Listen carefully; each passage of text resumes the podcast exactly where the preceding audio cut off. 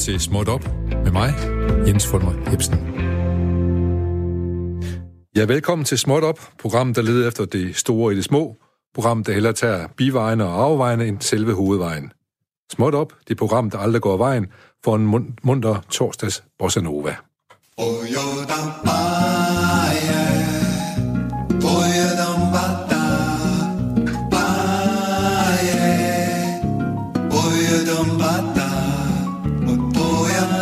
Ja,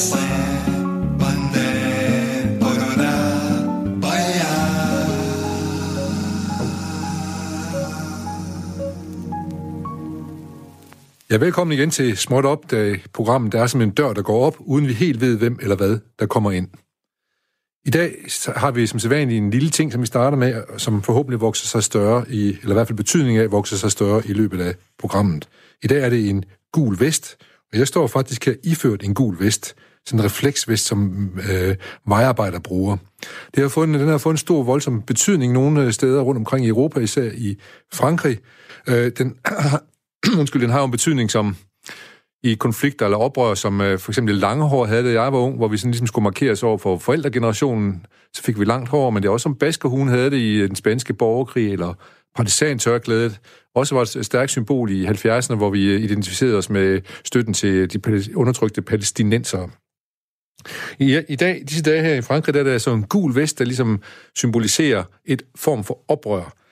Men engang der var det jo altid en, øh, en slags politisk klassekamp, de undertrykte mod undertrykkerne, øh, som øh, kampen stod mellem. Det er lidt svært at finde ud af i dag, hvad der egentlig er øh, aksen omkring øh, konflikten, men det kommer vi alle sammen øh, nærmere ind på.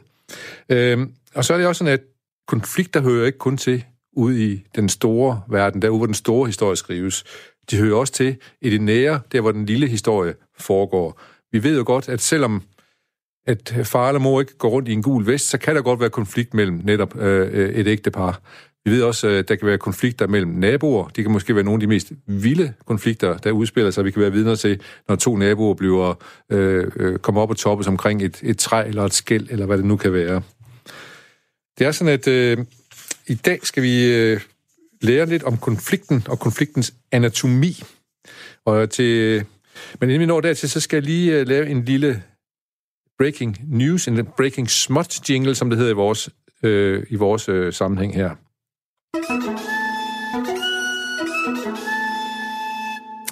En dejlig jingle, vi har fået lavet os der. Det er en øh, lille jingle, som, eller det er en lille øh, notits, som handler om en, øh, en øh, konflikt på arbejdspladsen. Normalt så aftaler arbejdsgiver og arbejdstager spilleregler for, hvordan to parter forholder sig til hinanden. Man laver en såkaldt overenskomst.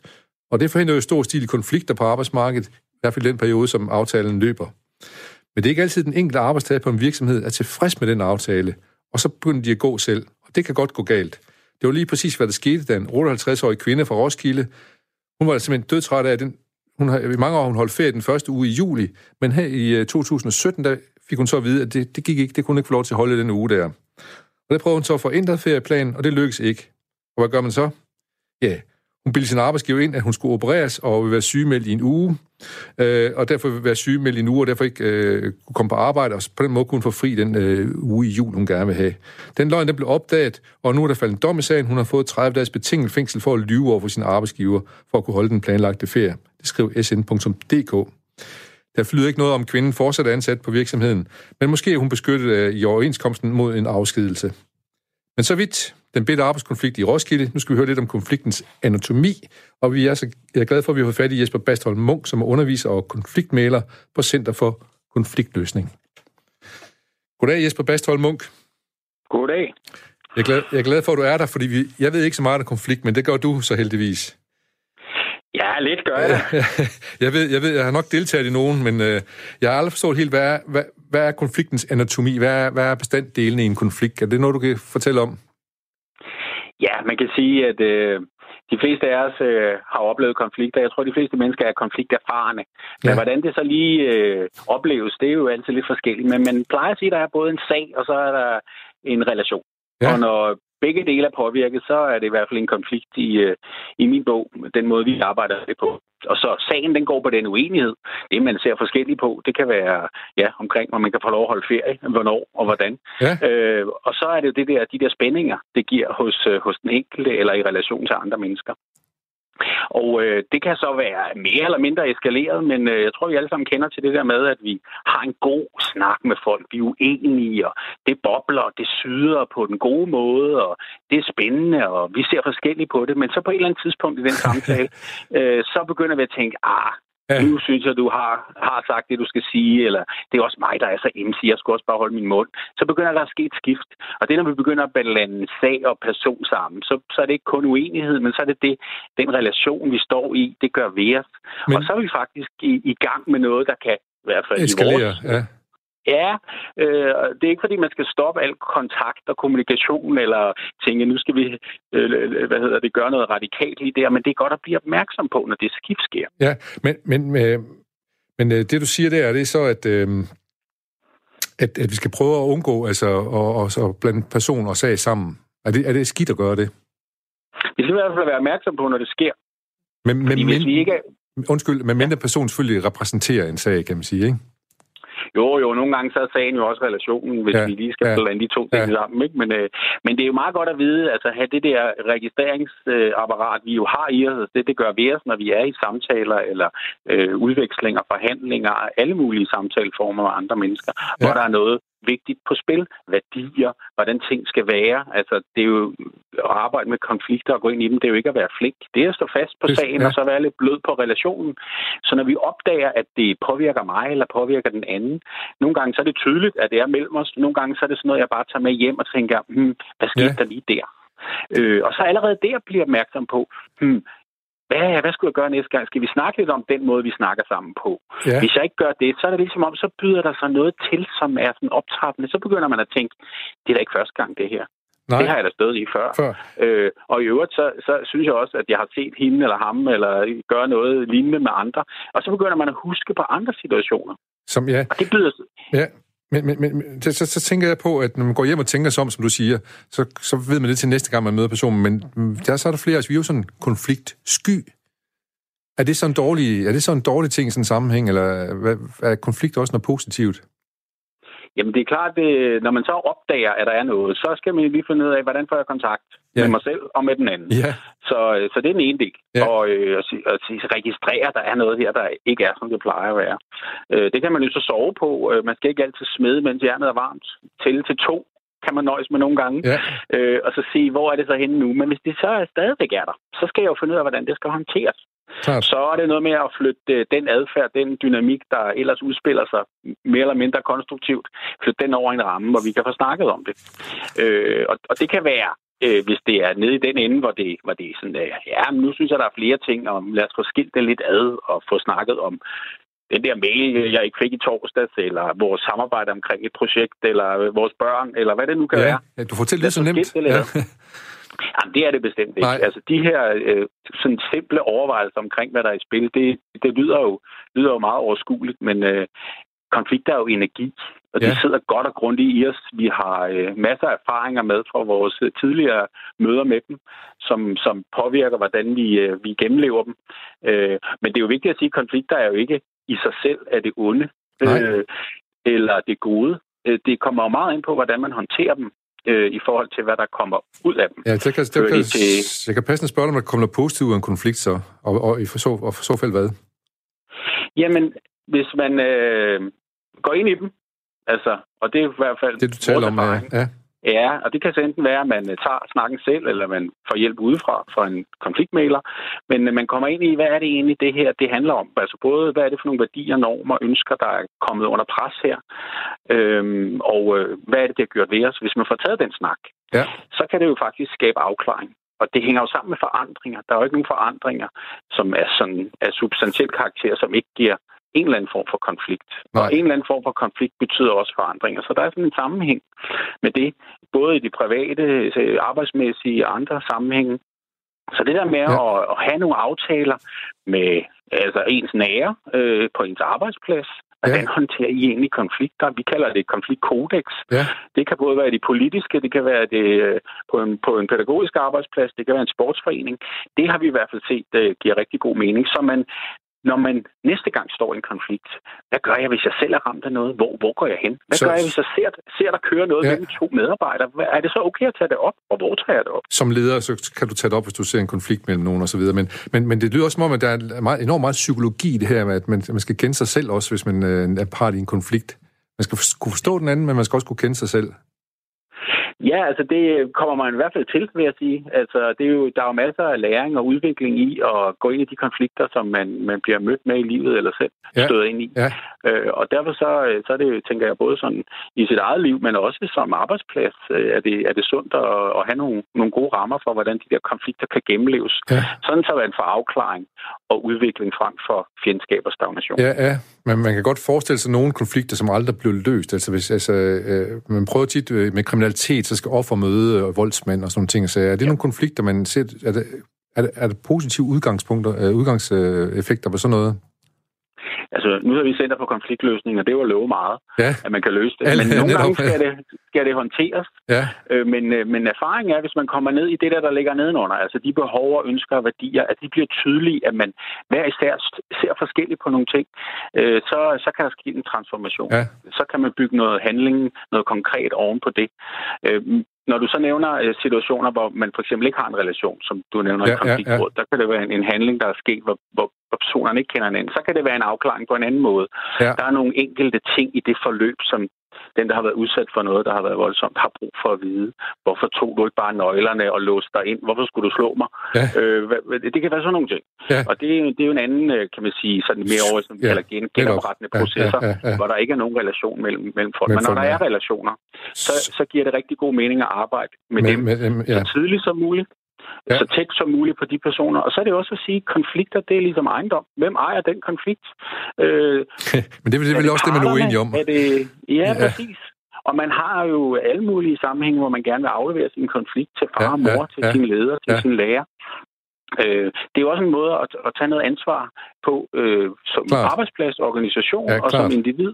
Og, og det er også en måde at være voksen på. Men jeg kender da godt fra mig selv, at, øh, at en konflikt, øh, selvom jeg har givet den videre til mine ledere, så kan jeg godt, kan godt rum, rumste ind i mig lang tid bagefter også. Det, men det må jeg jo lære så at slippe af med. Øhm, ja, det er jo det. Ja, ja. Og, så, og så, så er det også vigtigt at sige, at øh, nu, altså, den lille og den store konflikt hænger også sammen. Nu har I det der med småt op. Ja. Øh, og, og det tænker jeg også er vigtigt at sige. Der er jo mange ting, der foregår øh, rundt omkring os øh, i ja. samfundet, som jo så påvirker øh, lokalt. Øh, altså, hvad, hvad for nogle ting har man forhandlet på plads øh, øh lovgivningsmæssigt, ja, ja, øh, overenskomster ja. osv.? Det, det, det påvirker jo øh, ja. de helt små, små ja. detaljer. Ja, det gør det nemlig, og det, det kommer vi også ind på senere i programmet. Øh. Men, men jeg skal lige høre dig her. Øh, hvil, hvilke, altså, så der, det her program handler også om oprør. Er oprør, er det også en del af konflikterne? Ja, altså, den tradition eller den ramme, der ligger inden for sådan en sådan ikke-voldelig tilgang til konflikter, den har jo mange forgreninger. For ja. eksempel civil ulydighed er ja. jo også en, øh, en måde at gå til øh, urimelighed og uretfærdighed ja. på. Så, så der har vi masser af inspiration fra. Øh, også igennem vores arbejde at have støttet forskellige øh, sammenhænge, hvor, øh, hvor folk gerne vil øh, stå og gå på barrikaderne for, for ikke-vold øh, ja. og, øh, og, og, og træne hvad hedder det, forskellige strategier i det. Altså ja. hvor man hvor man er fast på sagen, men man er meget opmærksom på, hvordan man øh, går ud med ja. sit budskab. Ja. Altså, at det ikke indeholder øh, vold i, ja. øh, i den øh, formidling, man, øh, man har omkring det, der er vigtigt for en. Jeg skal lige til allersidst, så vil godt høre det, fordi det er også noget, som kommer til at vedkomme det her program, når vi sådan skal op på et større plan. Du snakker omkring det der med, at forandring, eller måske endda ligefrem angsten for forandring, det er også en del af det, øh, som ligger i en konflikt. Øh, hvad, hvad, hvad, hvad, hvad er det, man er bange for når, for forandring? Nu man kan se, øh, hvis man kigger på England, der er Brexit, der er valg i dag i England, og der er sådan, nogen, de vil gerne bevare en form for status quo, og nogen vil gerne vil have noget nyt, for eksempel. Ikke? Hvad, hvad er det for en konflikt, de har der? At, at, at, findes den også i det små? Altså den angsten for forandring? Ja, det gør jo noget ved os. Ja. Øh, og, og det at fortælle om, hvad de der forandringer i livet øh, øh, øh, betyder for os. Øh, give plads til de følelser, der er omkring det. Det betyder noget.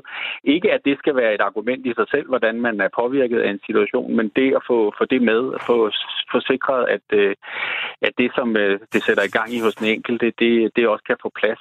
Det forsvinder nogle gange ud af almindelig sådan sagsbehandling, domstolsbehandlinger, når noget ikke er rimeligt og skal laves om. Og man, altså så, hvor er der så plads til at få snakket om, hvad det gør ved mig, og hvad det gør ved vores samarbejde og vores relationer. Ja, ja. Vi er jo forbundet samfundet.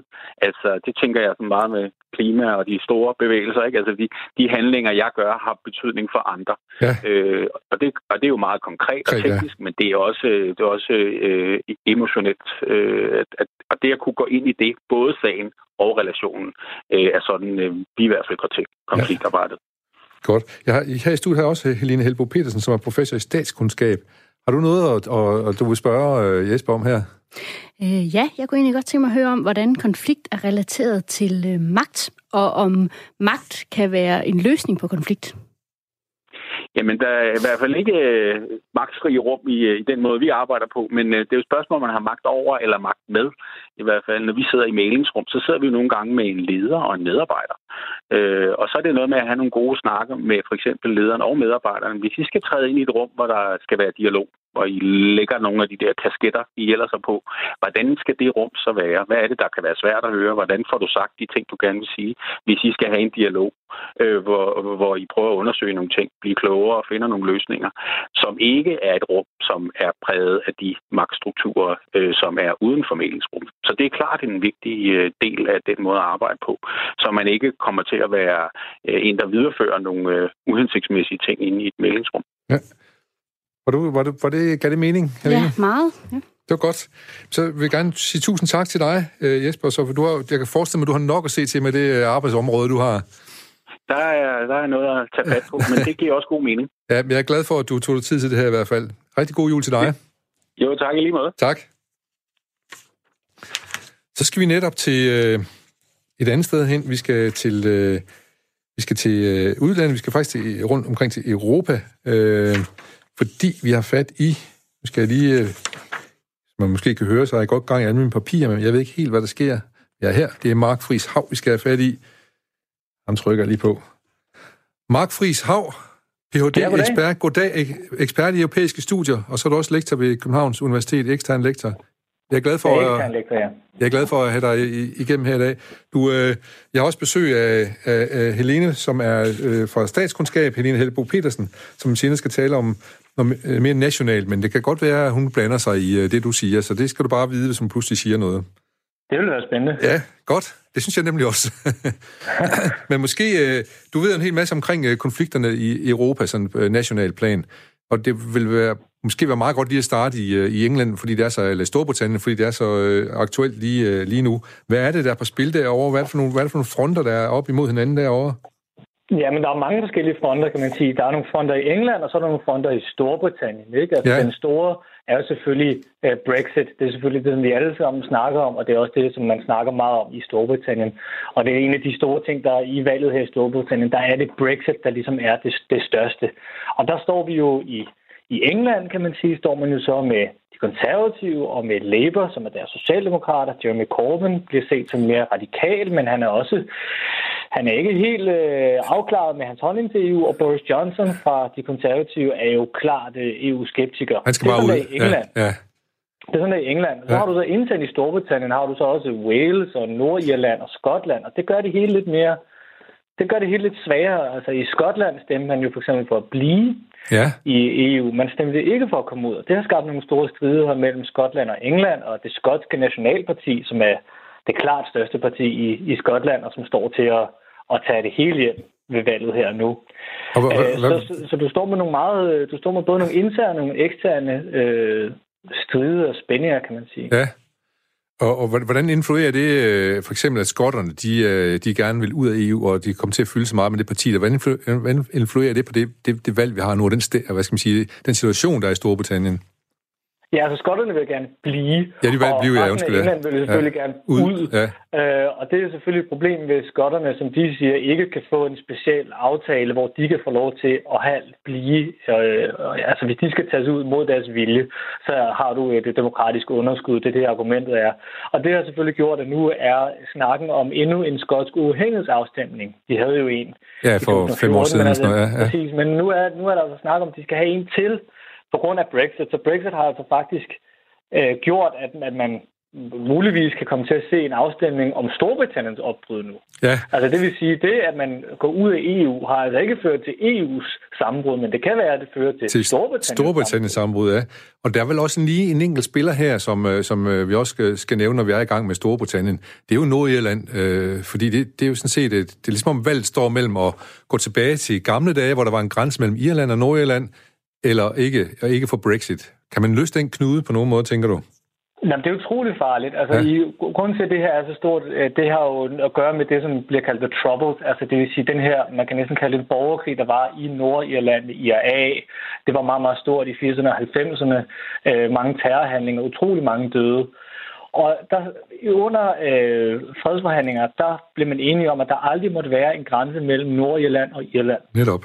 Det var, det var simpelthen det var skrevet i sten. Og det vil sige, hvad skal man så gøre nu? Nu kommer der så måske til at være en grænse i det irske hav, altså det vil sige mellem øen øh, Britannien, altså det vil sige der, hvor England Irland, Nord, Wales ja, ja, ja. og Nordirland. Ja. Så får du så internt i Storbritannien en grænse. Det er jo et kæmpe problem. Det er der mange Nordirland, der heller ikke vil have. Så du, du kan ikke gøre alle glade, selvfølgelig, fordi du har, du har sat dig op i, på, på en konflikt, hvor at det er lidt et nulsumspil.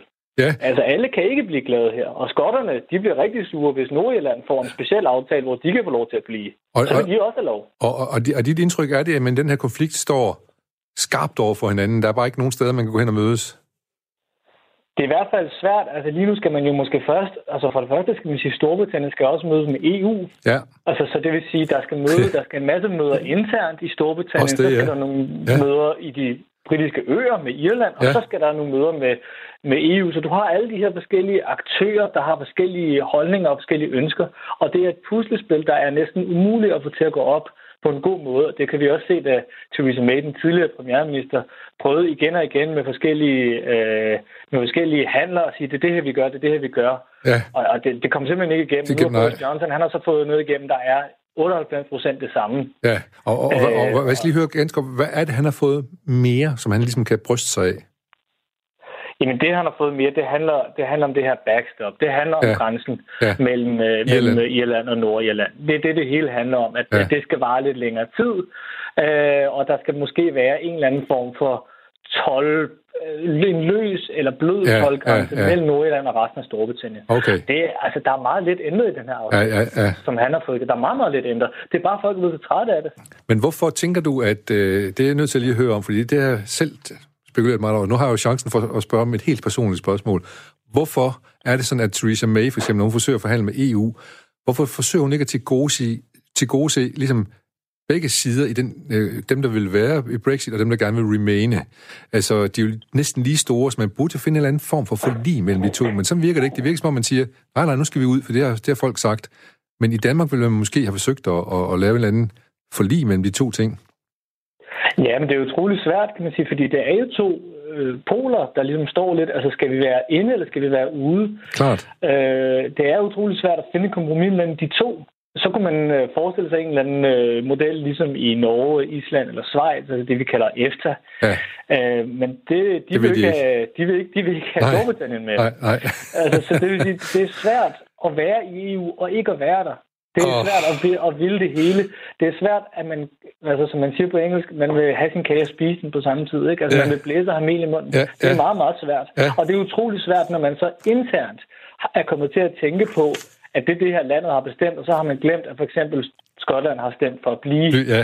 Det har man ikke lige, ja, ja. det har man ikke lige tænkt, fordi de er jo små, så det er ikke så vigtigt. Jeg tror, vi får brug af rigtig mange af Jesper Bastholm Munk, som var, vi talte med før, som var konfliktmedlem. Vi får brug for rigtig mange af hans type, hvis vi skal klare det her, kan man sige. Øh, Utrolig mange, ja. ja. Vi skal snart slippe øh, Storbritannien, men hvem vinder valget, tænker du? Hvad, hvad blev resultatet? Jamen altså, det er, det er utroligt svært at sige. Ja. Altså, det er, Alt er utroligt svært med det land. Ja, det er, altså i Skotland har, har, ja. har hvad hedder det, det skotske nationalparti ja, ja, ja. jo fuldstændig øh, hed, hjem, ikke? Ja. og det er jo det, altså, det er jo noget, der virkelig kommer til at, at betyde noget, tror jeg, i britisk politik, ja. i mere end deres størrelse, kan man sige. Ja. Det er, og det andet her, det er jo, vi, der tæller vi stadig op, men det er jo nok Boris Johnson, der, ja, der snupper den. Der låser snupper med den. Ja. Øh, må jeg lige høre, men de mange, øh, du siger også, der er nogle, nogle konflikter i England for eksempel også, så det, det skal jeg lige høre om her til uh, sidste forhold til England. Er, har det også noget med nogle institutionelle ting at gøre, altså den måde, man har sine demokratiske institutioner på? Er det også med til at skabe konflikter? Jamen altså, House of, det, det engelske system er jo bygget op, ligesom vi havde i gamle dage i Danmark, med et folketing og et landsting. Og landstinget bliver ikke direkte valgt. Der, er, der sidder blandt andet dem, der har øh, adelstitler, og ja. der sidder også nogle udpeget af den øh, engelske kirke, og det er et meget, meget, meget simpelt og mærkeligt system. Og formodentlig med en gennemsnitsalder på omkring 82 eller sådan noget. Ja, og mest mænd og meget ja. rige mænd. Ikke? Og det, det er noget, som også giver nogle stridigheder, at det skal altså igennem to kammer. Hver gang, at de laver ikke en eller anden Brexit-aftale, for eksempel, så skal det både igennem deres folketing og deres landsting. Og det er en utrolig konservativ institution, som som det er svært at arbejde med. Det giver selvfølgelig bare en ekstra problematik, når alt i forvejen er svært, når alle, alle, når alle har svært ved at mødes i forvejen, så at have de her to forskellige tinge gør det altså ikke lettere. Nej, det gør det. Det kan jeg godt rende ud. Jeg skal lige høre Helene Helbo Petersen, som med mig, står med mig her. Du ved jo omkring, hvordan, vi, hvordan de demokratiske institutioner fungerer i Danmark. Hvad, kan, du, kan du sige noget til, til at fortælle os noget, eller spørge Mark omkring det i forhold til det engelske? Jamen, jeg er egentlig ja. meget enig i, at uh, parlamentets opbygning kan have betydning for, hvor let det er at løse det, men jeg tror også, at valgsystemet har, har betydning for, hvordan det ser ud i England lige nu, fordi de har det her single-member district system, hvor der kun bliver valgt en i hver enkelt distrikt, og det betyder typisk, at der bare vil blive to partier, eller meget små, øh, ikke vigtige partier. Og jeg tror blandt andet, det er en af grundene til, at man har kunne ignorere SNP øh, på den måde, man har kunne gøre altså det. Det skotske parti. Ja, ja, fordi de ligesom har ordnet sig i de her øh, to store partier. Så jeg vil egentlig bare høre Mark, om han er, om han er enig i, at valgsystemet er med til at, at give det her problem med, at det er svært at finde en løsning. Ja, det tror jeg helt klart. Det er det, man kalder first past the post. Altså det, hvis man får øh, flest stemmer, så, og alle de andre stemmer tabt, men det giver også lidt et demokratisk problem. Det er ikke noget, man nødvendigvis mener i, i Storbritannien, at det giver et demokratisk problem. Når jeg snakker med politikere i Storbritannien, så synes de, det er et ret fint system, fordi man repræsenterer et distrikt, og man repræsenterer alle mennesker i det her distrikt, og det giver en forankring til lokalpolitik. Det er sådan, man ser det i Storbritannien. Men for os i Danmark, der virker det troligt udemokratisk, at, øh, at hvis ikke man får et et, øh, altså et, et, hvad hedder det, et uh, constituency-område, altså et, et, valg, øh, et valgsæde, så, så, kom, så ryger de stemmer simpelthen bare ud. Og det har tidligere gjort, at for eksempel uh, Brexit-partiet, som før hed UKIP, at de har fået mange stemmer, men meget, meget få øh, mandater. Ja, mandater i parlamentet. Ja. Eller i Folketinget. Folketinget, ja. Og, og det er det, altså deres folketing, ja, ja. selvfølgelig Og det er klart, at det giver jo nogle demokratiske problemer, at det bliver et meget topartisystem. Ja. Men er det så også... Øh, øh, sker det samme, som man, som man kan se i USA med, at der faktisk er nogle partier, som hvis man samler alle stemmerne sammen på landsplan, så er der nogle, der måske faktisk har mange flere stemmer end dem, som sidder, kommer til at sidde på magten? Ja, det skete netop med det her UKIP, eller ja, Brexit-partiet, ja. som er det her et højere nationalt parti. Ja som jo tit fik øh, rigtig, rigtig mange stemmer, og faktisk fik flere end for eksempel øh, øh The Liberal Democrats, ja, ja. som har ligesom været deres tredje store parti i Storbritannien. Fik flere stemmer, men altså fik en tiende del af mandaterne. Ja. Jeg kan forestille mig, at du sidder med blikket stift rettet på, på Storbritannien og valget over lige øh, i øjeblikket. Helene, var det, gav det mening for dig, det svar, du fik der? Det tror jeg, det gjorde. Ja. Men jeg kan godt tænke mig at gå lidt videre ud i Europa også, og prøve at gå til Spanien for eksempel.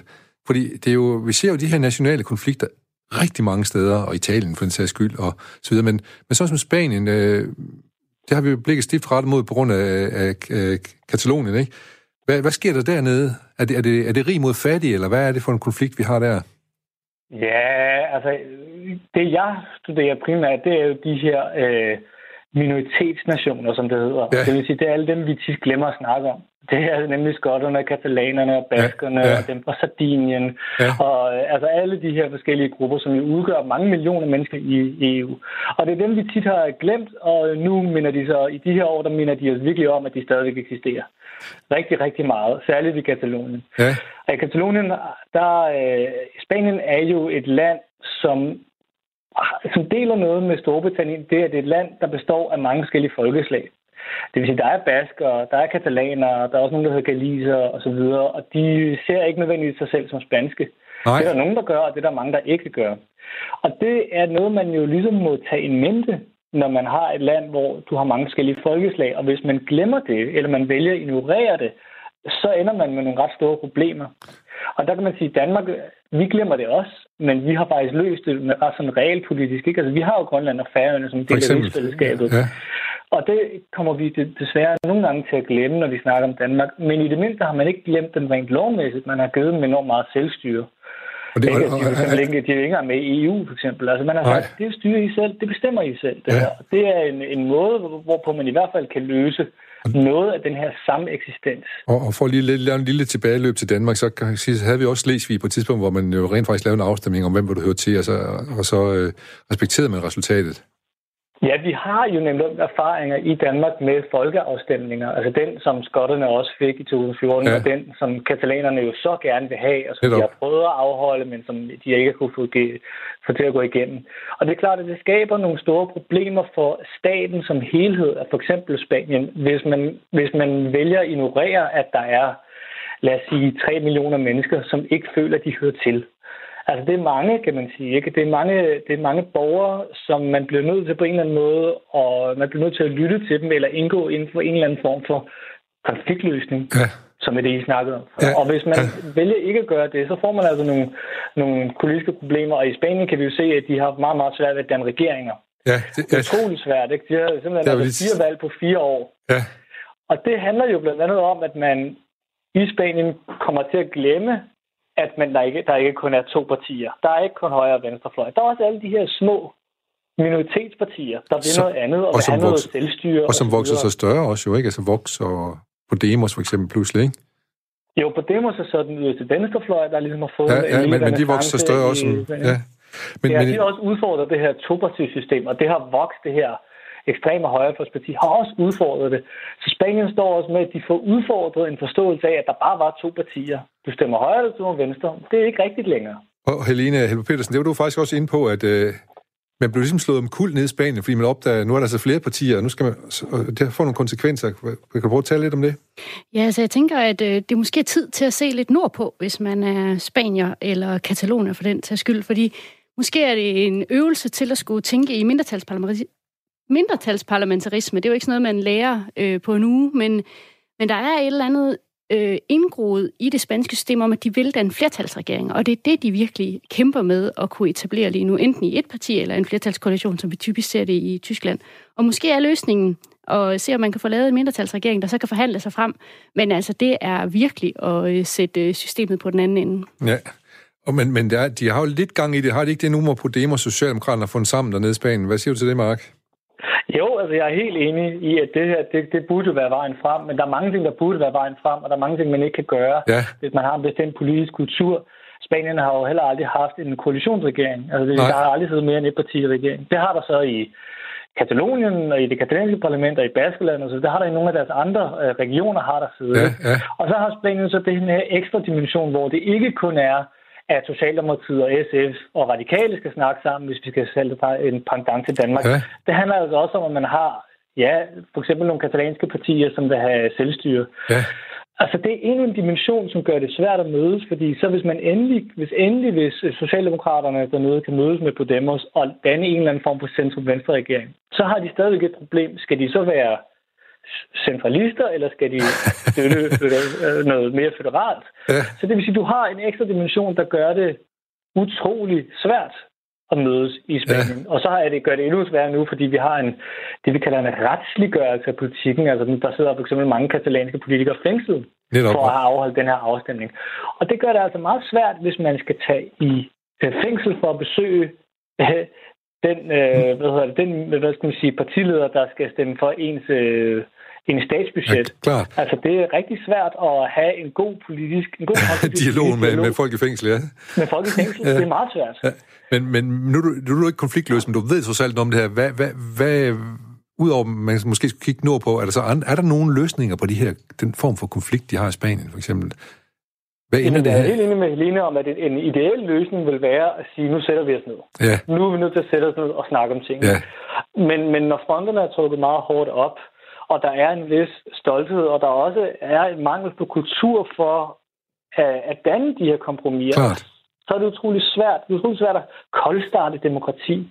Og der må man tænke på, at Spanien er stadig et meget ung demokrati i forhold til for eksempel Danmark. Ja. Og det er heller ikke et konsensusdemokrati. Det er altså et land, hvor at du har nogle utrolig store spændinger i forhold til øh, religion, regioner, i forhold til ja. regioner, religion, ja. altså i forhold til alle mulige ting.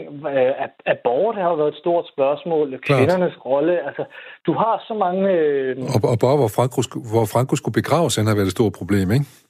Det har været et kæmpe problem at få ja. ud af, at, at det statsfinansierede ja. mausoleum, han havde. Det, ja. det var noget, som i, i, øh, i Italien vil man... Altså, der tror jeg ikke, man vil blinke, hvis man havde et stort statsfinansieret mausoleum til Mussolini, så ville man sige, det her, det ser ikke godt ud. Nej. det skal vi have væk. Det skal ja. vi have væk. Ja.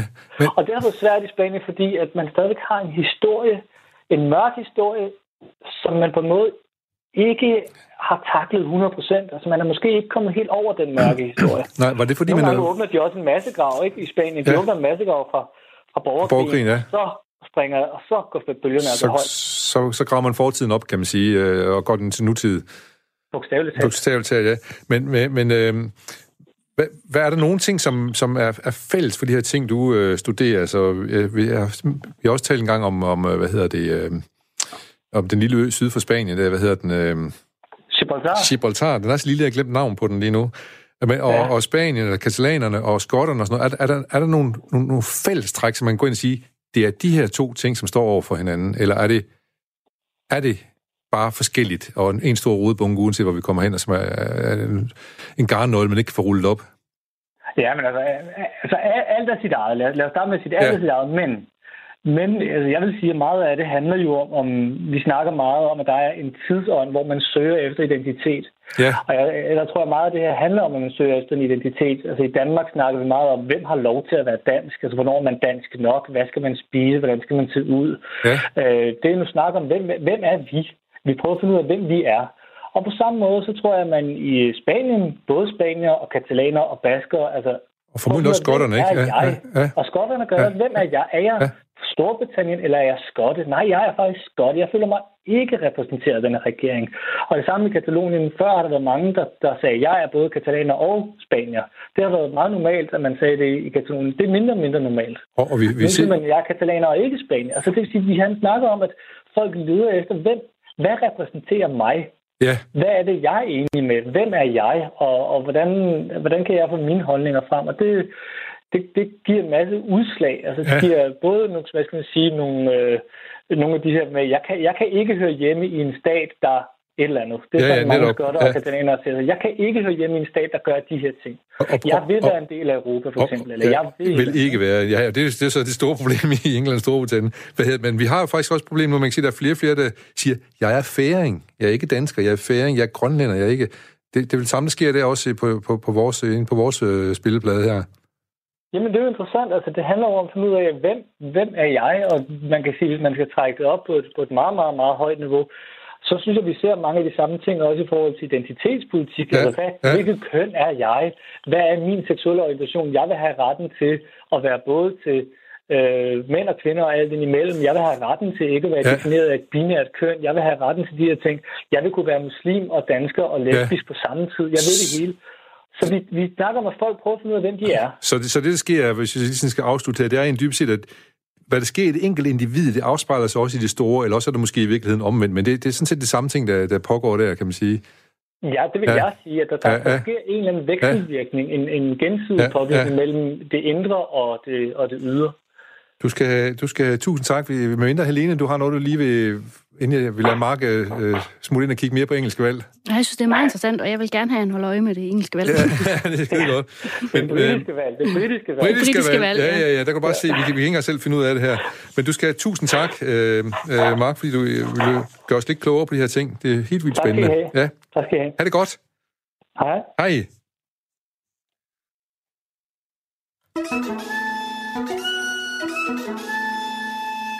Ja, den her dejlige lyd, den indikerer, at vi lige øh, skal have en hurtig lille nyhed. Og øh, den lille nyhed, den er, foregår i, øh, i, øh, faktisk i England, hvor, øh, den, øh, hvor Boris Johnson under valgkampen har gemt sig i en fryser. Der kom et øh, tv-selskab og ville interviewe ham. Øh, Good Morning hedder programmet. Og så blev han spurgt, Good morning, Prime Minister, would you come to our Good Morning Britain program? Og så gemte han sig ind i, i en fryser, fordi dem gad han så ikke snakke med. Eller som en af hans en af hans øh, folk sagde, oh fuck sake, er sted med os. Og dagen før, der han blev interviewet af en, øh, en journalist, som havde vist ham et billede på, øh, på journalistens telefon af et barn, der lå på et gulv i, på et hospital, et fireårigt barn, hvorefter Boris Johnson, han nægtede først at kigge på billedet, og da han blev igen blev spurgt, om han ikke ville kigge på billedet, så tog han telefonen fra reporteren og puttede den ned i lommen. Så sådan kan det, kan der være en konflikt mellem presse og en kommende premierminister, eller faktisk også nuværende premierminister i, øh, i Storbritannien. Øhm, så det er spændende, hvad der sker derovre. Om man på, træs, på trods af, at man gemmer sig i fryser og alt muligt andet, øh, kan blive øh, statsleder. Nu er jeg glad for, at nu skal jeg sige goddag til, øh, til Helene, øh, som er kommet, for du ved en masse om, øh, hvad hedder det, øh, det danske konflikter, der er på, øh, på det politiske marked, arbejdsmarked osv. Øh, hvordan, løser vi, øh, hvordan løser vi problemer i Danmark i forhold til de andre, synes du? Jamen, jeg tror egentlig, at Danmark har udviklet en ret unik praksis. Jeg tror ikke, ja. det er unikt, at vi løser konflikter. Nej, det tror jeg, man gør, gør øh, over ja, hele ja, verden. Ja, ja. Øh, og jeg synes, vi har øh, hørt nogle meget spændende ting om det her med, at det både handler om sagen og om relationen. Det tror jeg også gælder i Danmark. Men ja. det, der i hvert fald er unikt for Danmark, det er, at vi meget tidligt har fået etableret det, der hedder politiske forlig, eller det, vi kender som politiske forlig, hvor man ligesom accepterer, at vi er nødt til at håndtere den her uenighed gennem forhandling, ja. og få frem til en løsning, som ikke nødvendigvis alle er glade for, men alle kan se sig i. Ja. Og det tror jeg er helt afgørende for, at vi har fået det, som Mark nu tegner som et konsensus et demokrati. ja. Fordi det er jo ikke nødvendigvis en situation, hvor der ikke er konflikt. Det er nok mere Nej. en situation, hvor konflikten løses på en bestemt måde. Og mindre hård konfrontation, kan man sige. Ja, og der kan jeg godt øh, forestille mig, at det også handler om, hvilken type af latente konflikter, der ligger i samfundet, hvor vi måske har været heldige eller har været organiseret på en måde, så de øh, latente konflikter har været til at overkomme. Det er selvfølgelig sværere at forhandle sig ud af, om man er katalaner eller om man er spanier, end det ja. er at forhandle sig ud af, øh, hvor mindstelønnen skal ligge. Ja. Øh, så, så, så det har selvfølgelig også noget, det er sagt. Det er klart. Men jeg tror, det er en lang øvelse. Altså de første forlig kan vi spore helt tilbage til, før øh, landstinget blev afskaffet, så det er virkelig en, en tradition, vi har udbygget øh, og bruger øh, til at forsøge ja. at løse de politiske konflikter, der men, findes i Danmark. Man siger jo også, øh, hvis vi sådan skal gå lidt ned, men at i Danmark, der sætter vi os ned omkring et kaffebord, øh, og med en god kage, og så snakker vi om tingene, og når vi er færdige med at drikke kaffe, så øh, har vi fundet ud af det, og så må vi bare komme videre. Er der noget om det øh, på et større plan?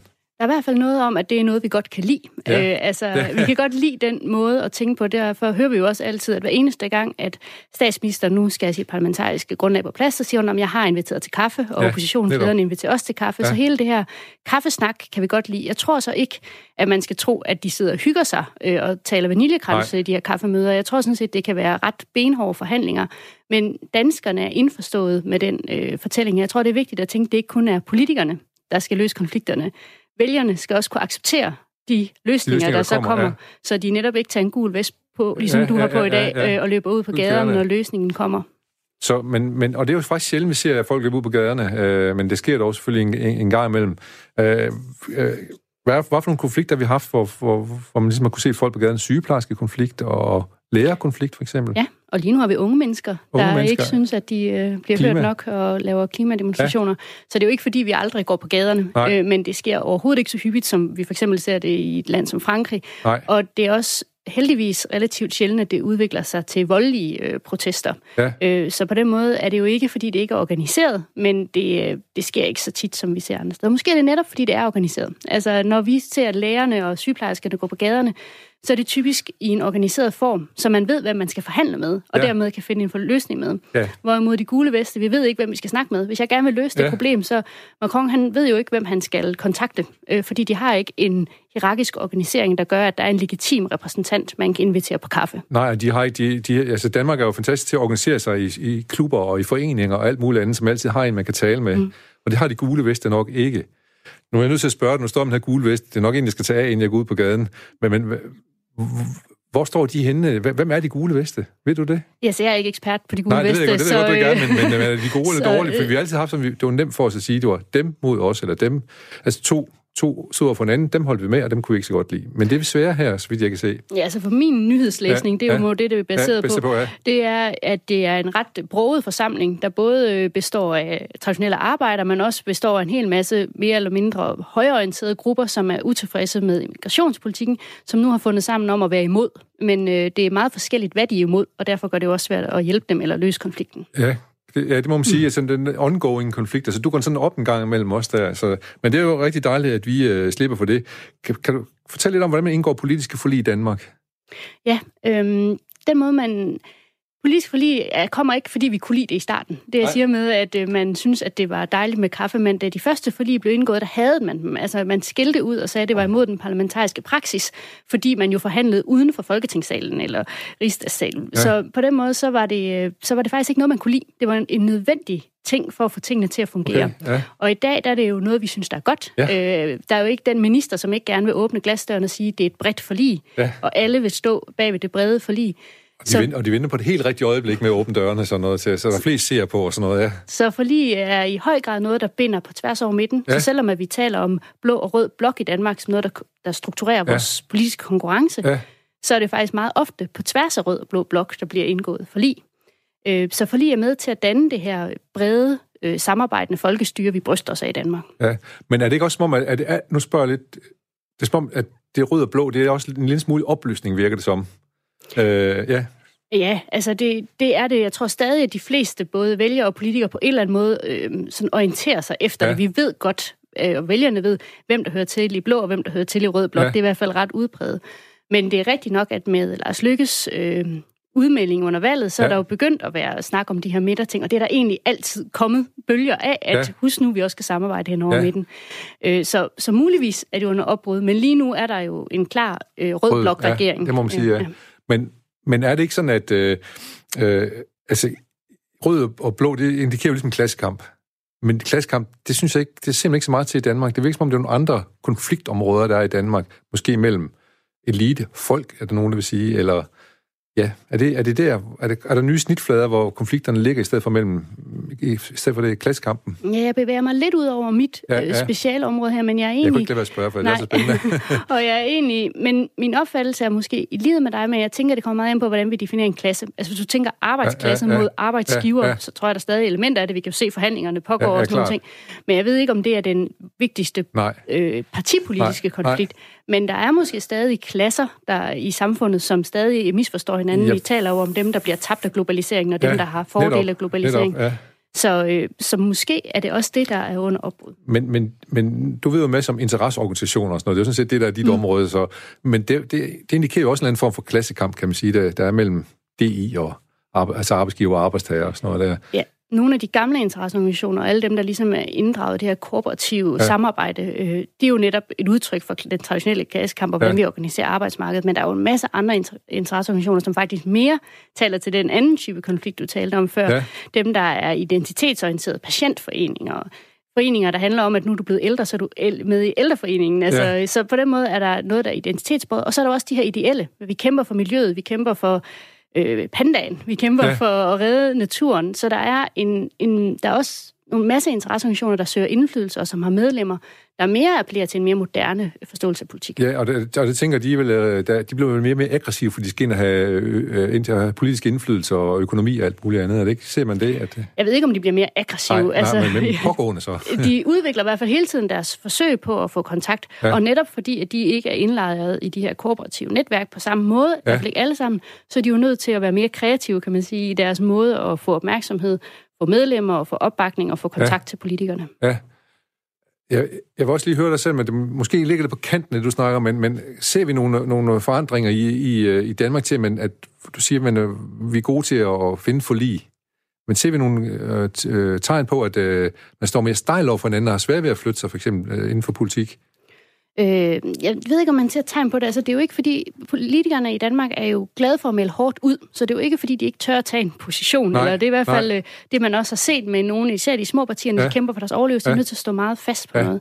Men jeg synes faktisk, at forlis, at vi får bare flere og flere forlig. Øh, ja. Det, der så bare sker med dem, det er, at de er mere detaljeret beskrevet, og de typisk har fået en udløbsdato. Det vil sige, at man regulerer konflikten mere detaljeret, end man ja. gjorde tidligere. Men, øh, men, men du er rimelig fortrystningsfuld på, at vi i Danmark, der er vi faktisk i stand til at øh, kunne holde den værste vold for døren, fordi at vi, vi kan tale sammen om tingene og lave forlig. Ja, jeg tror, vi godt kan holde volden for døren, men derfor er det jo ikke sikkert, at alle er glade for at øh, forlig regulere alting, så vi ikke ved, hvem der er hvem. Nej, det er klart.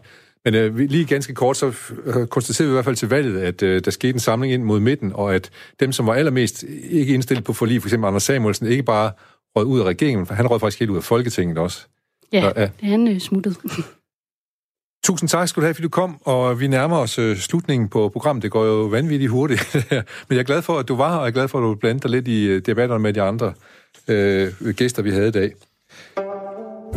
Nu kommer musikken, der skal fortælle os, at vi skal ud af vores hypnose her. Vi skal nemlig tilbage til nyhederne.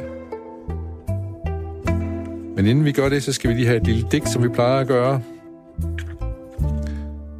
Reverdy ligger den grønne lineal på det store blå strikketøj, han om lidt vil forære Picasso som hagesmæk. Døden for i sjælens dyb. Ørkenen genkender mig. Jeg savner mine venner, en for en, som klip på et buskort er de forsvundet. Nu kan jeg tage ned til nyhederne og virkeligheden. Jeg tæller til tre og knipser med fingrene, og så er vi tilbage i den. 3, 2, 3.